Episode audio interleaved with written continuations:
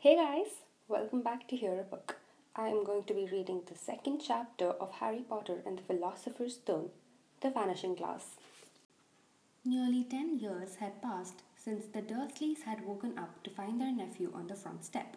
But Privet Drive had hardly changed at all. The sun rose on the same tidy front gardens and lit up the brass number four on the Dursleys' front door.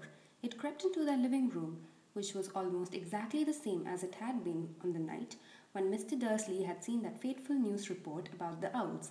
Only the photographs on the mantelpiece really showed how much time had passed. Ten years ago, there had been lots of pictures of what looked like a large pink beach ball wearing different colored bobble hats. But Dudley Dursley was no longer a baby, and now the photographs showed a large blond boy riding his first bicycle on a roundabout at the fair, playing a computer game with his father, being hugged and kissed by his mother. The room held no sign at all that another boy lived in the house too. Yet Harry Potter was still there, asleep at the moment, but not for long. His Aunt Petunia was awake, and it was her shrill voice which made the first noise of the day. Up! Get up! Now! Harry woke with a start. His aunt rapped on the door again. Up! she screeched. Harry heard her walking towards the kitchen, and then the sound of the frying pan being put on the cooker. He rolled onto his back and tried to remember the dream he had been having. It had been a good one. There had been a flying motorbike in it. He had a funny feeling he'd had the same dream before. His aunt was back outside the door. Are you up yet? she demanded. Nearly, said Harry. Well, get a move on. I want you to look after the bacon, and don't you dare let it burn. I want everything perfect on Dudley's birthday. Harry groaned. What did you say? His aunt snapped through the door. Nothing, nothing. Dudley's birthday. How could he have forgotten? Harry got slowly out of bed and started looking for socks. He found a pair under his bed and after pulling a spider off one of them, put them on. Harry was used to spiders because the cupboard under the stairs was full of them and that was where he slept. When he was dressed, he went down the hall into the kitchen. The table was almost hidden beneath all Dudley's birthday presents. It looked as though Dudley had got the new computer he wanted, not to mention the second television and the racing bike. Exactly why Dudley wanted a racing bike was a mystery to Harry as Dudley was very fat and hated exercise, unless, of course, it involved punching somebody. Dudley's favorite punch bag was Harry, but he couldn't often catch him. Harry didn't look it, but he was very fast. Perhaps it had something to do with living in a dark cupboard, but Harry had always been small and skinny for his age. He looked even smaller and skinnier than he really was because all he had to wear were old clothes of Dudley's, and Dudley was about four times bigger than he was. Harry had a thin face, knobbly knees, black hair, and bright green eyes. He wore round glasses held together with a lot of sellotape because all of the times Dudley had punched him on the nose. The only thing Harry liked about his own appearance was a very thin scar on his forehead, which was shaped like a bolt of lightning. He had had it as long as he could remember, and the first question he could ever remember asking his Aunt Petunia was how he had got it. In the car crash when your parents died, she had said, and don't ask questions. Don't ask questions. That was the first rule for a quiet life with the Dursleys. Uncle Vernon entered the kitchen as Harry was turning over the bacon. Comb your hair, he barked, uh, by way of a morning greeting. About once a week, Uncle Vernon looked over the top of his newspaper and shouted that Harry needed a haircut. Harry must have gotten more haircuts than the rest of the boys in his class put together, but it made no difference. His hair simply grew that way, all over the place. Harry was frying eggs by the time Dudley arrived in the kitchen with his mother. Dudley looked a lot like Uncle Vernon. He had a large pink face, not much neck, small watery blue eyes, and thick blonde hair that lay smoothly on his thick fat head. Aunt Petunia often said Dudley looked like a baby angel. Harry often said Dudley looked like a pig in a wig. Harry put the plates of egg and bacon on the table, which was difficult as there wasn't much room. Dudley, meanwhile, was counting his presents. His face fell. Thirty-six, he said, looking up at his mother and father. That's two less than last year. Darling, you haven't counted Auntie Marge's present. See, it's right here under this big one from Mummy and Daddy. All right, thirty-seven then, said Dudley, going red in the face. Harry, who could see a huge Dudley tantrum coming on, began wolfing down his bacon as fast as possible in case Dudley turned the table over.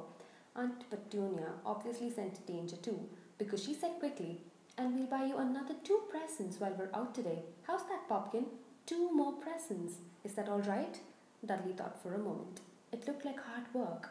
Finally, he said slowly, So I'll have 30, 30, 39 sweetums, said Aunt Petunia. Oh, Dudley sat down heavily and grabbed the nearest parcel. All right then, Uncle Vernon chuckled. Little Tyke wants his money's worth, just like his father. Attaboy, Dudley, he ruffled Dudley's hair. At that moment, the telephone rang and Aunt Petunia went to answer it, while Harry and Uncle Vernon watched Dudley unwrap the racing bike, a cine camera, a remote control aeroplane, 60 new computer games, and a video recorder. He was ripping the paper off a gold wristwatch when Aunt Petunia came back from the telephone, looking both angry and worried. Bad news, Vernon, she said. Mrs. Figg's broken her leg. She can't take him. She jerked her head in Harry's direction. Dudley's mouth fell open in horror, but Harry's heart gave a leap. Every year on Dudley's birthday, his parents took him and a friend out for the day to adventure parks, hamburger bars, or the cinema. Every year, Harry was left behind with a Mrs. Figg, a mad old lady who lived two streets away. Harry hated it there. The whole house smelled of cabbage, and Mrs. Figg made him look at photographs of all the cats she'd ever owned. Now what? said Aunt Petunia, looking furiously at Harry, as though he'd planned this. Harry knew he ought to feel sorry that Mrs. Figg had broken her leg, but it wasn't easy when he reminded himself it would be a whole year before he had to look at Tibbles, Snowy, Mr. Paws, and Tufty again. We could phone Marge, Uncle Vernon suggested. Don't be silly, Vernon, she hates the boy. The Dursleys often spoke about Harry like this, as though he wasn't there, or rather, as though he was something very nasty that couldn't understand them, like a Slug. What about what's her name? Your friend, Yvonne? On holiday in Majorca, snapped Aunt Petunia. You could just leave me here, Harry put in hopefully. He'd be able to watch what he wanted on television for a change, and maybe even have a go on Dudley's computer. Aunt Petunia looked as though she'd just swallowed a lemon. And come back and find the house in ruins? She snarled. I won't blow up the house, said Harry, but they weren't listening. I suppose we could take him to the zoo, said Aunt Petunia slowly, and leave him in the car. That car's new. He's not getting in it alone. Dudley began to cry loudly. In fact, he wasn't really crying. It had been years since he really cried, but he knew that if he screwed up his face and wailed, his mother would give him anything he wanted. Dinky Diddy Dums, don't cry. Mummy won't let him spoil your special day, she cried, flinging her arms around him. I don't want him to, to, to come, Dudley yelled between huge pretend sobs. He always spoils everything. He shot Harry a nasty grin through the gap in his mother's arms. Just then, the doorbell rang. Oh, good Lord, they're here, said Aunt Petunia frantically, and a moment later, Dudley's best friend, Pierce Polkiss, walked in with his mother. Pierce was a scrawny boy with a face like a rat. He was usually the one who held people's arms behind their backs while Dudley hit them. Dudley stopped pretending to cry at once. Half an hour later, Harry, who couldn't believe his luck, was sitting in the back of the Dursleys' car with Pierce and Dudley on the way to the zoo for the first time in his life. His aunt and uncle hadn't been able to think of anything else to do with him, but before they'd left, Uncle Vernon had taken Harry aside. I'm warning you, he had said, putting his large purple face right up close to Harry's. I'm warning you now, boy. Any funny business, anything at all, and you'll be in that cupboard from now until Christmas. I'm not going to do anything, said Harry, honestly. But Uncle Vernon didn't believe him. No one ever did. The problem was, strange things often happened around Harry, and it was just no good telling the Dursleys he didn't make them happen. Once, Aunt Petunia, tired of Harry coming back from the barber's, looking as though he hadn't been a doll, had taken a pair of kitchen scissors and cut his hair so short he was almost bald, except for his fringe, which she had left to hide that horrible scar Dudley had laughed himself silly at Harry, who spent a sleepless night imagining school the next day, where he was already laughed at for his baggy clothes and sellotaped glasses. Next morning, however, he had got up to find his hair exactly as it had been before Aunt Petunia had sheared it off. He had been given a week in his cupboard for this, even though he had tried to explain that he couldn't explain how it had grown back so quickly. Another time, Aunt Petunia had been trying to force him into a revolting old jumper of Dudley's, brown with orange bubbles. The harder she tried to pull it over his head, the smaller it seemed to become, until finally it might have fitted a glove puppet, but certainly wouldn't fit Harry. Aunt Petunia had decided it must have shrunk in the wash, and to his great relief, Harry wasn't punished. On the other hand, he'd gotten into terrible trouble for being found on the roof of the school kitchens Dudley's gang had been chasing him as usual when, as much to Harry's surprise as anyone else's, there he was sitting on the chimney. The Dursleys had received a very angry letter from Harry's headmistress telling them Harry had been climbing school buildings. But all he tried to do, as he shouted at Uncle Vernon through the locked door of his cupboard, was jump behind the big bins outside the kitchen doors. Harry supposed that the wind must have caught him in mid jump. But today, nothing was going to go wrong. It was even worth being with Dudley and Pierce to be spending the day somewhere that wasn't school, his cupboard, or Mrs. Figg's cabin smelling living room. While he drove, Uncle Vernon complained to Aunt Petunia. He liked to complain about things people at work, Harry, the council, Harry, the bank, and Harry were just a few of his favorite subjects. This morning, it was motorbikes. Roaring along like maniacs, the young hoodlums, he said as a motorbike overtook them I had a dream about a motorbike, said Harry, remembering incidentally. It was flying. Uncle Vernon nearly crashed into the car in front. He turned right around in his seat and yelled at Harry, his face like a gigantic beetroot with a moustache. Motorbikes don't fly! Dudley and Pierce sniggered. I know they don't, said Harry. It was only a dream. But he wished he hadn't said anything. If there was one thing the Dursleys hated even more than his asking questions, it was his talking about anything acting in a way it shouldn't. No matter if it was in a dream or even a cartoon, they seemed to think he might get dangerous ideas. It was a very sunny Saturday and the zoo was crowded with families. The Dursleys bought Dudley and Pierce large chocolate ice creams at the entrance, and then because the smiling lady in the van had asked Harry what he wanted before they could hurry him away, they bought him a cheap lemon ice lolly. It wasn't bad either, Harry thought, licking it as they watched a gorilla scratching its head and looking remarkably like Dudley except that it wasn't blonde. Harry had the best morning he'd had in a long time. He was careful to walk a little apart from the Dursleys so that Dudley and Pierce, who were now starting to get bored with their animals by lunchtime, wouldn't fall back on their favorite hobby of hitting him. They ate in the zoo restaurant, and when Dudley had a tantrum because his knickerbocker glory wasn't big enough, Uncle Vernon bought him another one, and Harry was allowed to finish the first. Harry felt, afterwards, that he should have known it was all too good to last. After lunch, they went to the reptile house. It was cool and dark in there, with lit windows all along the walls. Behind the glass, all sorts of lizards and snakes were crawling and slithering over bits of wood and stone. Dudley and Pierce wanted to see huge poisonous cobras and thick, man crushing pythons. Dudley quickly found the largest snake in the place. It could have wrapped its body twice around Uncle Vernon's car and crushed it into a dustbin. But at that moment, it didn't look in the mood. In fact, it was fast asleep.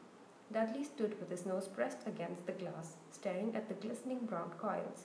Make it move, he whined at his father. Uncle Vernon tapped on the glass. But the snake didn't budge. Do it again, Dudley ordered. Uncle Vernon rapped on the glass smartly with his knuckles. But the snake just snoozed on. This is boring, Dudley moaned. He shuffled away. Harry moved in front of the tank and looked intently at the snake. He wouldn't, he wouldn't have been surprised if it had died of boredom itself. No company except for stupid people drumming their fingers on the glass trying to disturb it all day long.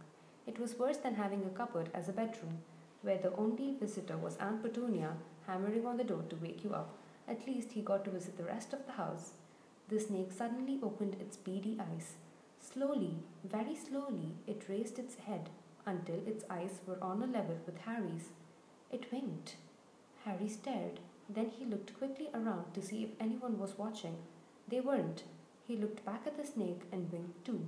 The snake jerked its head towards Uncle Vernon and Dudley, then raised its eyes to the ceiling. It gave Harry a look that quite plainly said, I get that all the time. I know, Harry murmured through the glass, though he wasn't sure the snake could hear him. It must be really annoying. The snake nodded vigorously. Where do you come from anyway? Harry asked. The snake jabbed its tail at the little sign next to the glass. Harry peered at it. Boa constrictor, Brazil. Was it nice there? The boa constrictor jabbed its tail at the sign again, and Harry read on. This specimen was bred in the zoo.